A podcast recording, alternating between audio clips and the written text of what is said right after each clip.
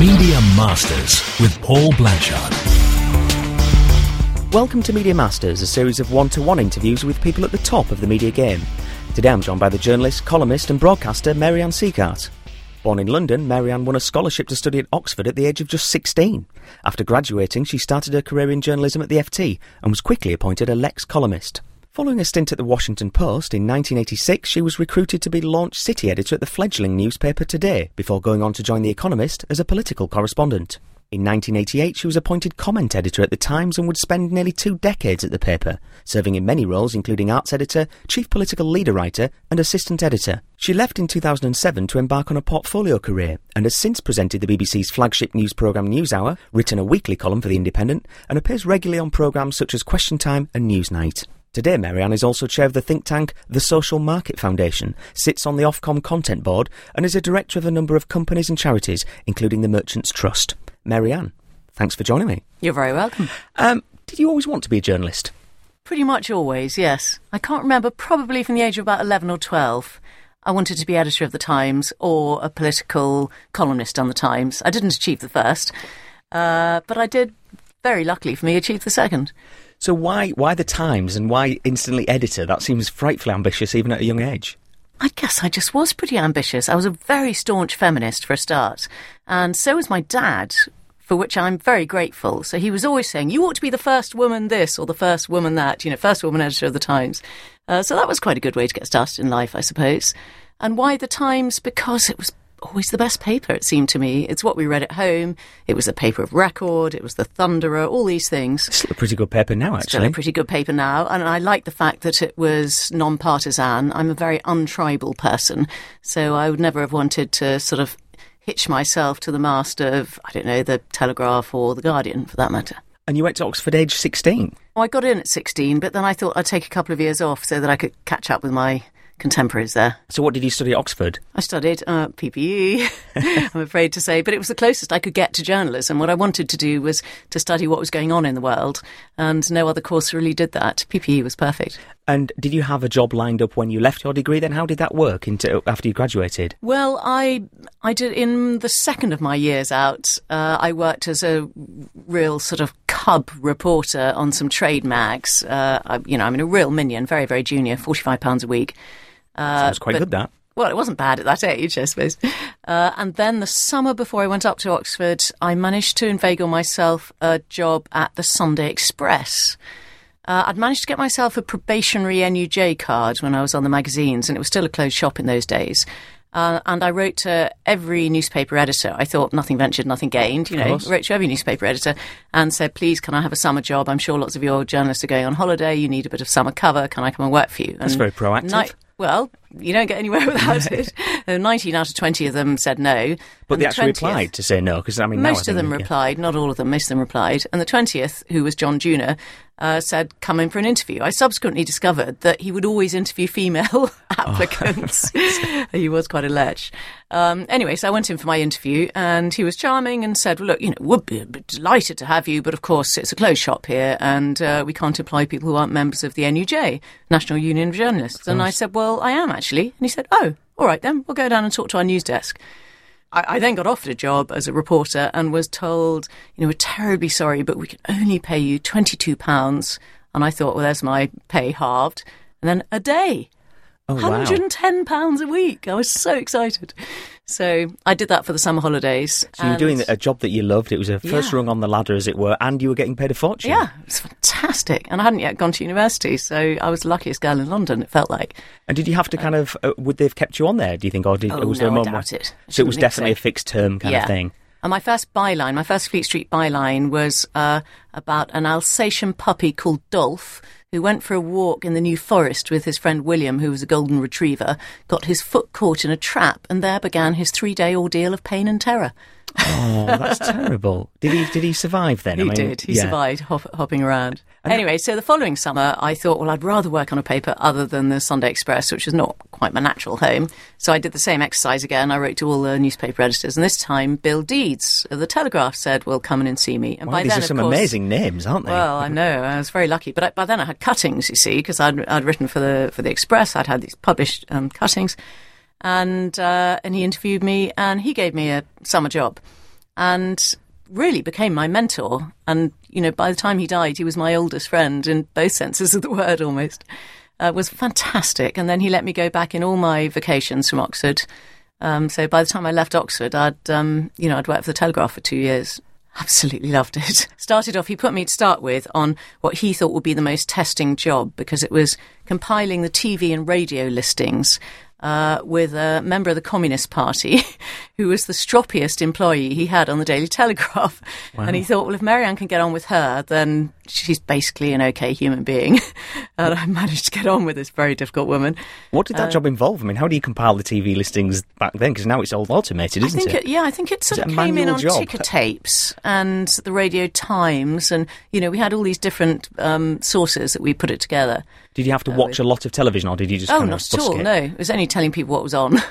and then he promoted me to Peterborough, which was the diary column which was great fun, you know, going to lots of parties and trying to inveigle people to give you interesting quotes. And then finally, he let me write leaders, which was very odd because I had a pretty liberal cast of mind and everyone else was about 50 years older and extremely right wing. I was going to say, because so, even now you're incredibly young at this stage in your career, weren't you? And you're writing leaders. Yeah. Wow.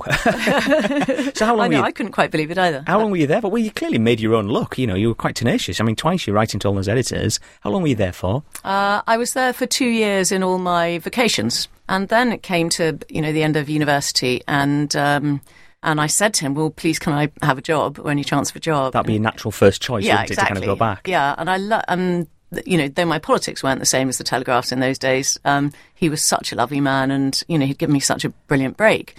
But he was quite reluctant. He said, I actually don't think you should come here. What he knew and I didn't was that he thought the Telegraph was going to go bust. It ended up being bought by Conrad Black and sort mm-hmm. of rescued, but he knew that everything was very precarious. So he suggested I apply for other jobs, though of course I could go there as a fallback. So uh, I applied to the BBC and uh, civil service, just out of interest really, and various other newspapers, but the FT offered me a job. So I had to weigh up in my mind did I want to be a broadcast journalist, go to the BBC, or did I want to join the FT? And I sort of paced up and down for about a week because BBC was traineeship, you know, it was pretty appealing. Uh, and then I suddenly thought, God, if I join the BBC, they might put me on farming today or something like that. And I'm such an extreme owl, and my brain doesn't even begin to start working till about 11 in the morning. And, and I knew if I joined the FT, I, I would never have to be in the office before 11. So I thought, right, better join, better go into newspapers instead. Well, farming today, of course, traditionally has never started as early as it does now. It actually used to start a little bit later, didn't it? Well, even the Today programme, I mean, I remember in my BBC interview being asked what I first listened to when I turned on the radio. So I said rather boldly, uh, yesterday in Parliament, thinking that's pretty early. I've heard that once or twice. Yeah. And they said, "Whoa, you're a late riser." I thought for a student it was quite impressive to be awake at twenty to nine. Yeah. I think the day program started at seven, then, didn't it? And it's it's only for the last decade or so it started at six. I don't know because I was never awake enough. But you were know. never you never tempted. How seriously did you consider it? It must have been quite tempting. Oh, I was yeah, I was very tempted. Um, but I don't know. I just thought I loved newspapers. I wanted to write, and I thought I can always do some broadcasting on the side, which I did do, um, and have done since. There was something very romantic about newspapers then. Less so, so now, sadly. So tell us about your time at the FT. Was it enjoyable? Um, well, uh, they asked me. They, they said there were there were three routes through which I could enter the paper. It was either to be a labour correspondent, which is basically trade unions, or an industrial correspondent, that sounds which like is sort fun. of pumps and valves, or finance. So pumps and valves and die-hard trade unionists. Yeah, I'm not exactly. sure which one's the most exactly, awful. The most hideous. Yeah. And so I said, but I want to do politics. And they said, well, bad luck, matey. You're too junior. You can't do politics. So I thought, well, I suppose sort of labour or industry is a bit closer to politics than finance. Uh, so I asked for one of those two. So they put me into finance. And uh, I had quite a boring time, I thought at the time, to start with, writing reports about companies' interim and final results and pumps and valves companies and that sort of thing. And uh, and then I became Eurobond correspondent, so I learned all about the bond markets. None of this was very interesting to me at the time uh, but has proved useful later in life. So, is, uh, was it you were appointed Eurobonds correspondent, but you then had to learn what they were and how they worked, yeah. even though you were responsible exactly. at the FT for their covering? That's exactly. amazing, isn't it? Which just shows how amateurish the whole thing really is. It really if only is. they knew in the city how little we all knew. Exactly. Uh, and you know, even on the Lex column, I was then appointed uh, a Lex columnist, which was actually really quite interesting. It's the best bit about it's the, FT, bit, really. It's the only thing I read if I'm pushed for time is you go straight to Lex to see what's happening. And I was always much more interested in comment and analysis, always have been, than, than news. So that was great. Um, but even then, I felt like such a rank amateur because every day I'd have to write about a different sector, a different company, a different market. And uh, the people I was talking to were, were all experts in those companies or sectors and markets, and I had to be a generalist. So I always felt a bit behind the curve, but I tried not to let it show. Wouldn't that make your writing better, though, being a generalist? Because sometimes when you read, you know, writing by niche specialist journalists, sometimes it can be a bit alienating, really, because they just assume the reader has a certain level of knowledge, and sometimes I don't. That's true, and I've always actually been very concerned to try to translate specialist knowledge into something accessible. Into English. Exactly, into English, and, and that was something I always tried to do on the Lex column, and even more so later, which I'm sure we'll come to. And um, were the things, you know, because the Lex column can be quite gossipy, were the things that you would have loved to have put in at the time, but, you know, was vetoed for legal reasons or that kind of thing? I always wonder, you know, what are the people who write the Lex column, what is it they're not printing? Well, I do remember having an incredibly humorless sub. Uh, uh, this was actually when I was doing Eurobonds. Uh, and Eurobonds actually are deathly boring, really. So I used to try to inject humour into the column. And so I would put this joke in, and my sub Adrian would ring me up and say, Mary-Anne, it's fine, but I'm just not very comfortable about the third sentence in your fourth par. Could you explain it to me? So I'd say, Adrian, it's a joke. oh, he'd say, well, I think we'd better leave it out, don't you? Wow. yeah, I'm I don't afraid- even think you'd get that nowadays, would no, you? Even no, the you wouldn't. but the FT then was very, very staid. And in fact, if you got a scoop, it was quite likely you would present it to the news editor. It was, it, it was all on paper in those days, okay? You had pieces of paper with carbon in between. So you had about six pieces of paper with five pieces of carbon paper in between. So you'd hand the news editor the story and say, um, I've got this great story. You know, would you like to have a look? It's a scoop. And he'd look at it and say, oh, well, I don't think I've seen this anywhere else. And put it in his bottom drawer. Incredible. Things have changed quite a lot. Quite some time. So then the Washington Post uh, came Yeah. calling after that. Tell us Oh, I about was that. really lucky. Um, it's a thing called the Laurence Stern Fellowship, and it still continues to this day. But I think it was only the third year of it when I did it uh, in 1984, and it was set up in honour of a senior. He was called the national editor, like home news editor here.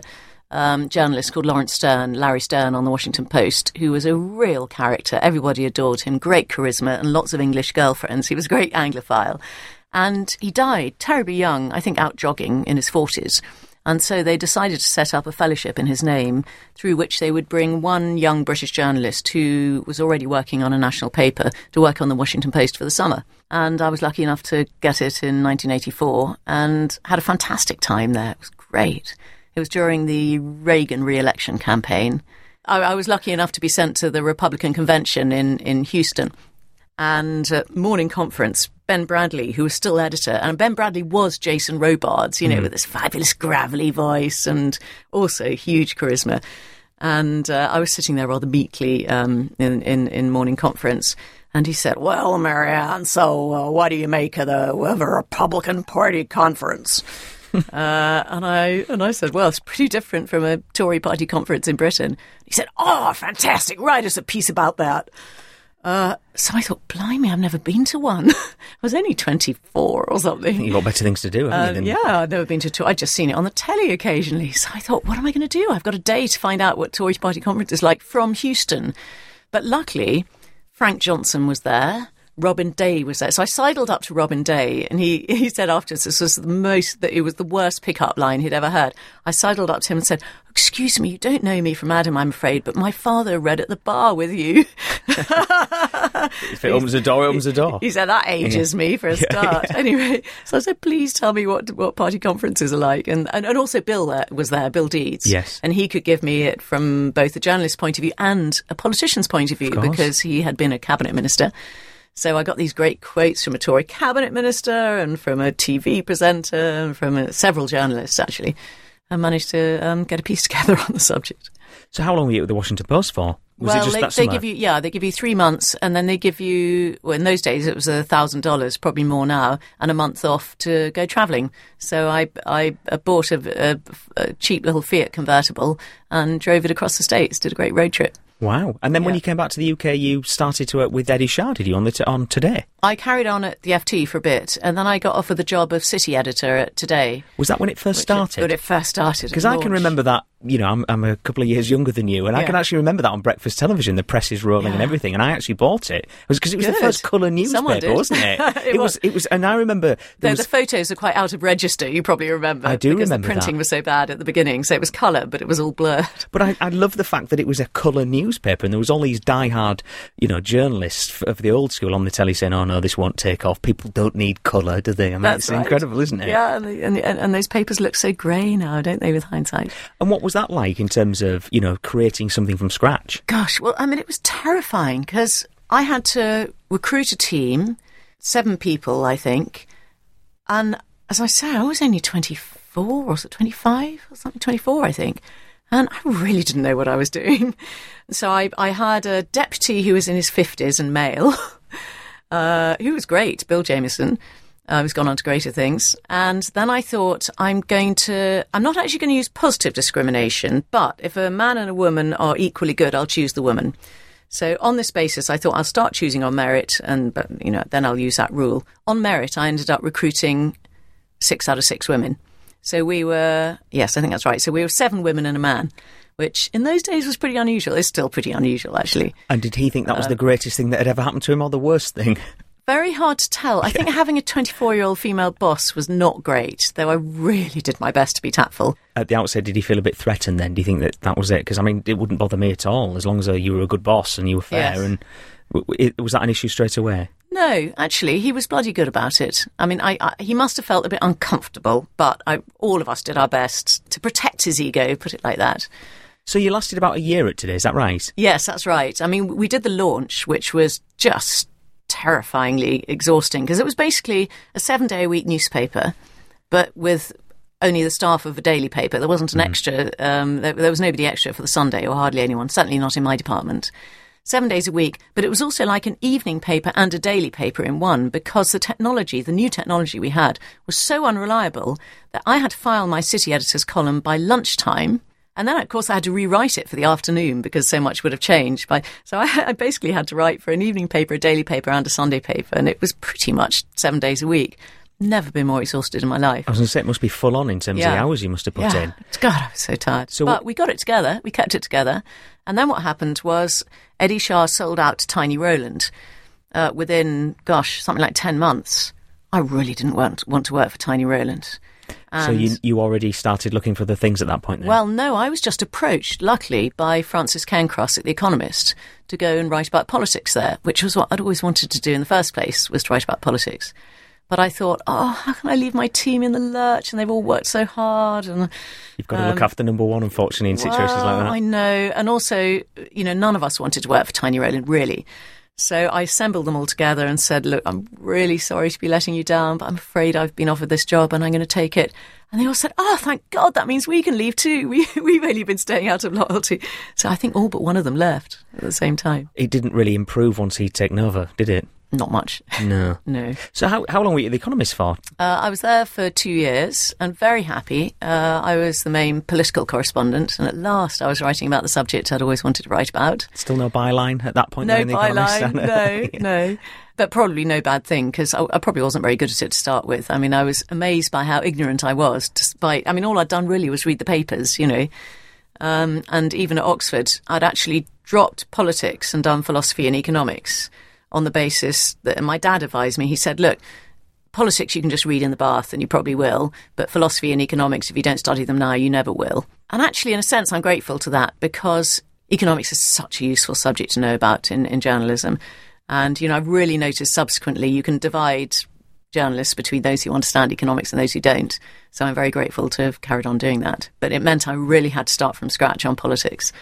So I was grateful to The Economist for giving me that chance. So how did you come to move on from the Economist? Because you were there about two years, and then Yeah. the Times. Beckoned. Yeah, I, I wasn't looking to leave at all.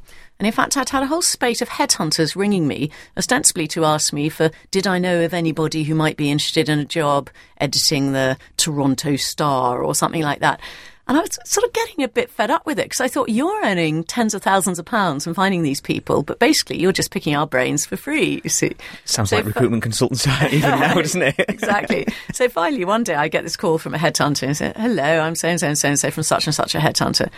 And I must have woken up on the wrong side of the bed that that morning, and and uh, and I said, "Oh God!" I said, "I'm so fed up with you guys ringing me up, picking my brain, not paying me anything, and you go and get a fat fee." And he said, "Well, actually." I was ringing up to see if you might be interested in a job.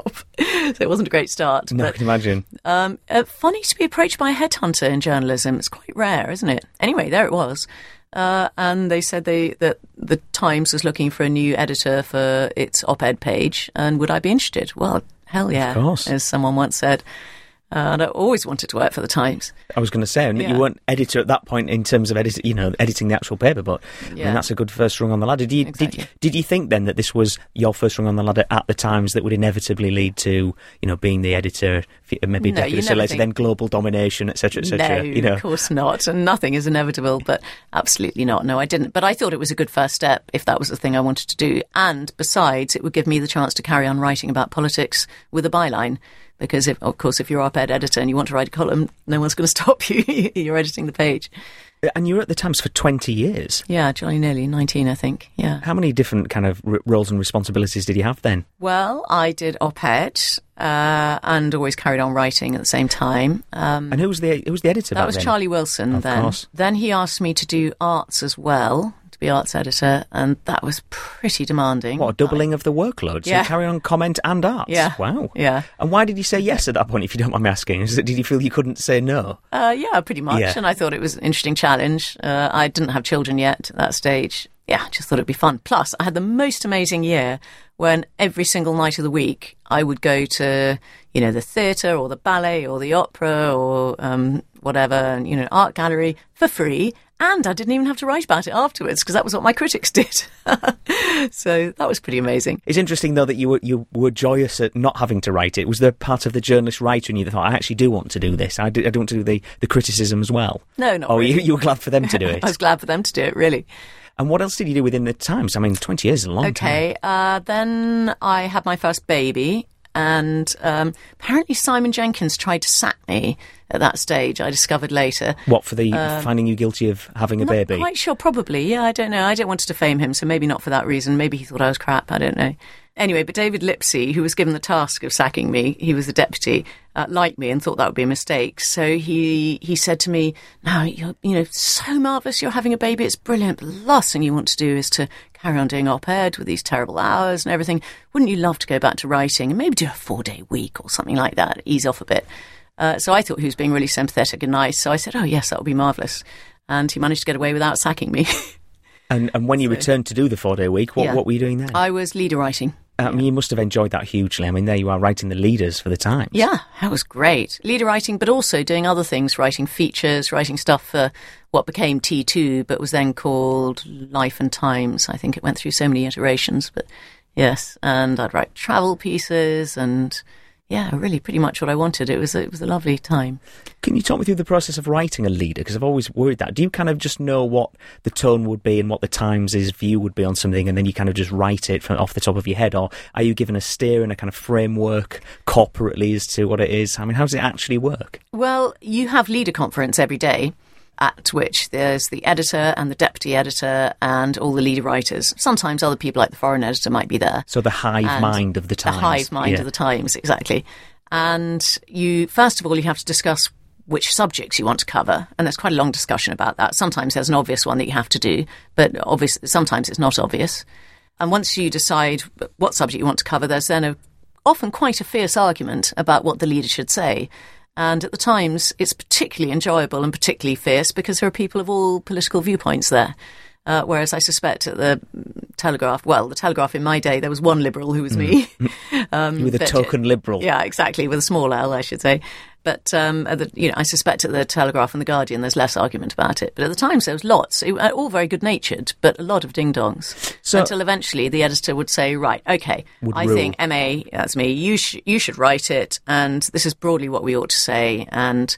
Then you've got the rest of the day to write it. And sometimes it involves doing quite a lot, lot, of research. Sometimes it's just a matter of putting the arguments in the right order. How often did you have to write a leader where you'd argued fiercely in conference, you were defeated, as it were, and given mm. another line, but you had to make a, the best fist of it, even though you didn't quite agree with what you were writing? Did that often happen? Uh, only occasionally. I mean, generally, he would give the task to the person who believed what the leader line was going to be. But I did occasionally have to do it. But it's like being a barrister.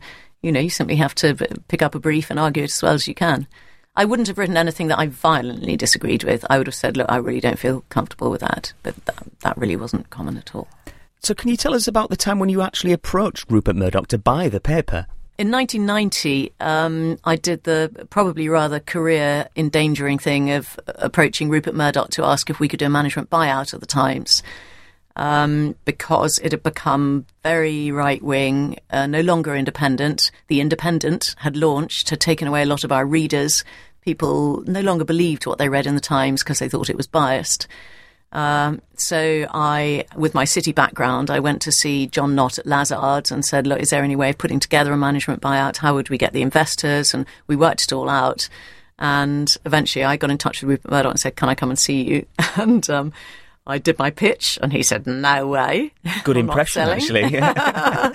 and then he said, um, "Well, why do you want to do it anyway?" And so I, I pretty much said, "Look, I don't think the Times can succeed against the Independent. Well, it's not independent, which, as I say, was not exactly career enhancing." And it also another reason probably why I would never have been editor of the Times because I really wasn't his sort of person. 2007 arrives and you move on from the Times. What was the why was the decision to move on after all that time? I don't know. I'd been feeling increasingly jaded. I'd been writing a bi weekly column for a very long time by then. I'd been covering politics for a long time. Tony Blair was leaving, Gordon Brown was about to become Prime Minister, and I knew that that would be just ghastly. And did you have a plan in place at that point? Did you have a few things that sprung to mind? I might do a bit of this and a bit of that, and I could do a bit more commentary on the television. What was what? I mean, clearly you've made a great success of your portfolio career now, but how back then? What was your plan? I thought I was going to write a book, which I didn't end up doing. Uh, so that wasn't very successful. I thought there would be loads of jobs around, but I left three weeks before the credit crunch, and suddenly the economy nosedived. Mm-hmm. So that wasn't very successful either. Uh, but I did want to sit on boards, which I have managed to do, and I did want to do more radio, which I love, uh, which I also managed to do. I thought I'd be able to do some TV, but despite the fact I'd done a lot when I was younger and was always being badgered to do it when I didn't have the time, I discovered that once you're over, well, in your late 40s, now over 50, they're not so interested, very oddly. And do you think they're not interested in, in older people, or do you think they're not particularly uninterested in older women? Do you think there is a problem of sexism, in, in, uh, even if it's passive or subconscious? Huge. I'm afraid. Yeah, I think there's a huge problem. I mean, I'm the same person that I was when they were gagging to have me on screen, except for the fact that I know a lot more than I did in my 20s and yet so you're, you're in a better position to, to offer higher quality uh, comments, as it were, yeah. and, and uh, insight. Yeah. So, so they, they would say because you're older than you were, literally to put it brutally, that that uh, you, you're not going to go on the telly. I mean, that seems well, dreadfully short sighted on their point of view. They wouldn't admit that because, as Miriam O'Reilly discovered, uh, you can get a lot of compensation out of them if they admit it. But I mean, I can't imagine why else it would be so hard to get on TV at 53 as a woman. Tell us about your work with the Social Market Foundation. Uh, yes, it's a think tank which I chair, um, non-partisan, which I like, as I've said before, because I'm not a tribal sort of person. Um, small but perfectly formed. I would say it's only eight people, but gosh, they're brainy. And um, we won Think Tank of the Year a few years ago, which was very exciting. And, uh, you know, I like being involved in policy as well as politics. It's always very tempting just to be interested in the ups and downs of politicians, which I do also like. I am interested in. We're and all I'm addicted fascinated it, by their personalities, yes. But sometimes you have to actually think about the policies too. And how does it? I've always wondered how think tanks actually work because uh, when I've worked with think tanks, they're often on the treadmill of organising events and doing press releases. There seems to be quite a treadmill, as it were. But I mean, when, when, where does the thinking take place? Oh, we put out a lot of research reports. We probably do about um, oh. about eight research reports a year. So a lot of thinking and, and research takes place. And then we will obviously organise events to launch those reports. Uh, and sometimes we do events that don't aren't associated with reports, but no, we do a lot of original thinking. And where do you get your joy from from working with them? Is it when a minister actually will take an idea on board? What, what you know, in terms of the purpose for doing it, what's what's the outcome? Well, the ideal outcome, yes, is that a party takes it, takes your policy on board. Uh, but even if not, stirring things up um, is always a good idea. It's it's quite good at this time in the political cycle that the last two years have been a bit arid because people sort of closed down their thinking in the run up to a general election. But I think now with a new intake and a new, you know, Labour leadership contest, now is fertile ground. Final question then: What's next for you? Uh, well, I'm finding it very interesting being on the content board of Ofcom um, because we basically regulate most of the TV and radio industry, everything apart from bits of the BBC. Uh, so that's completely fascinating. Um, both licensing stations, but also regulating their content. You know, if, if, if they breach impartiality rules and that sort of thing. Um, and Do you ever there's quite a feel lot you're of- poacher turned gamekeeper, as it were, given that you're on the other side of it? That's exactly what I am. Yes, and, and most of us on the board have um, TV or at least journalistic experience. That must actually make you a better regulator, frankly, because you know you know what they're going through, as it were. Absolutely, yeah, yeah, and I find it very interesting. And also, the people who work at Ofcom are so bright. I mean, they've they've got some really very high caliber people there, so it's quite an intellectual challenge as well. And in terms of your journalism, what are you doing day to day on that now? I mean, I, I see you often popping up on the telly, and I hear you on the radio. Uh, do you do much in print? I don't do much in print anymore. No, I I sort of feel I've done thirty years. So you don't miss it? Everyone's so depressed in newspapers these days. Um, yeah, I sort of feel I've done enough. Really, I, I'll, I'll write if someone asks me to, but I'm not prepared to sort of go in and pitch for pieces.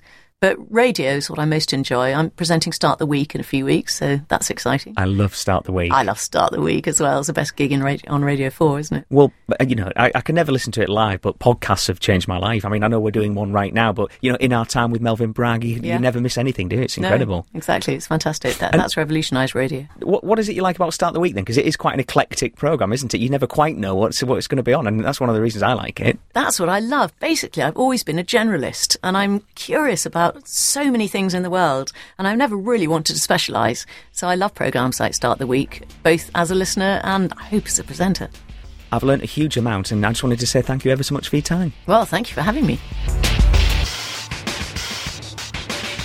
A Big Things Media production. Big Things